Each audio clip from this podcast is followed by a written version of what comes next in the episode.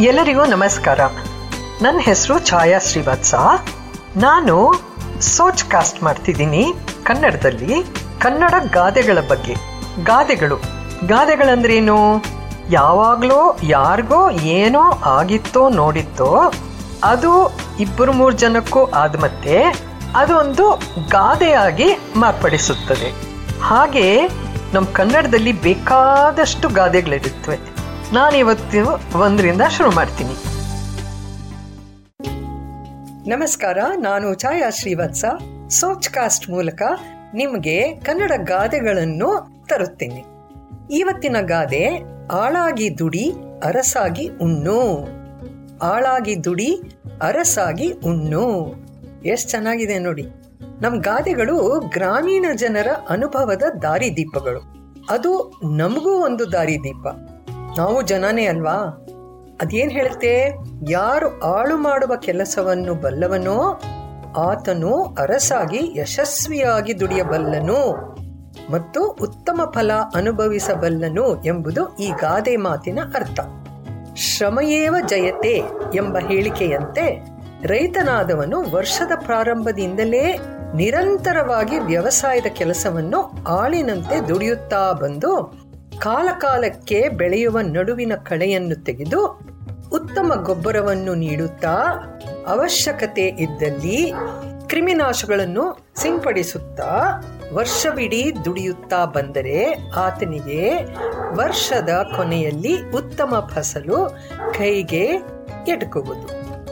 ಆಗ ಆತನು ಧಾನ್ಯವನ್ನು ಮುಂದಿನ ವರ್ಷನವಿಡೀ ತನ್ನ ಕುಟುಂಬದ ನಿರ್ವಹಣೆಗೆ ಬಳಸಬಲ್ಲ. ತಾನೂ ಸುಖವಾಗಿ ಇರಬಲ್ಲ. ನೋಡಿ, ಅದು ಆಳು.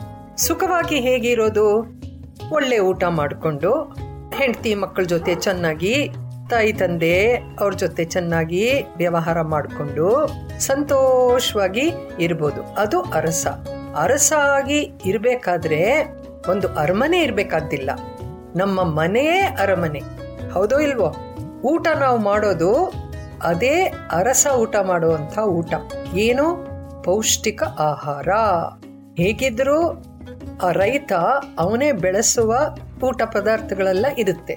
ಅದನ್ನು ಅದನ್ನು ಚೆನ್ನಾಗಿ ಸೇವಿಸಿದರೆ ಅವನಿಗೆ ಒಳ್ಳೆಯದಾಗುತ್ತೆ ಅವನ ಕುಟುಂಬಕ್ಕೂ ಒಳ್ಳೆಯದಾಗುತ್ತೆ ನಾನು ಬಾಂಬೆನಲ್ಲಿರುವಾಗ ಒಬ್ಬರು ಶಿಲ್ಪಿ ಇದ್ರು, ವಿಠಲ್ ಅಂತ.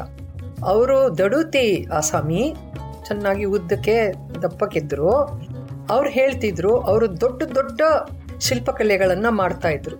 ಅವ್ರನ್ನ ನಾನು ಒಂದು ಆರ್ಟಿಕಲ್ಗೆ ಇಂಟರ್ವ್ಯೂ ಮಾಡಕ್ ಹೋಗಿದ್ದೆ. ಅದಕ್ಕೆ ಅವ್ರು ಹೇಳಿದ್ರು, eat like a king, I work like a coolie ಅಂತ. ನೋಡಿ, I eat like a king, ಅರಸಾಗಿ ಉಣ್ಣು, I work like a coolie ಆಳಾಗಿ ದುಡಿ. ನಾವು ಹಾಗೆ ಮಾಡೋಣವಾ?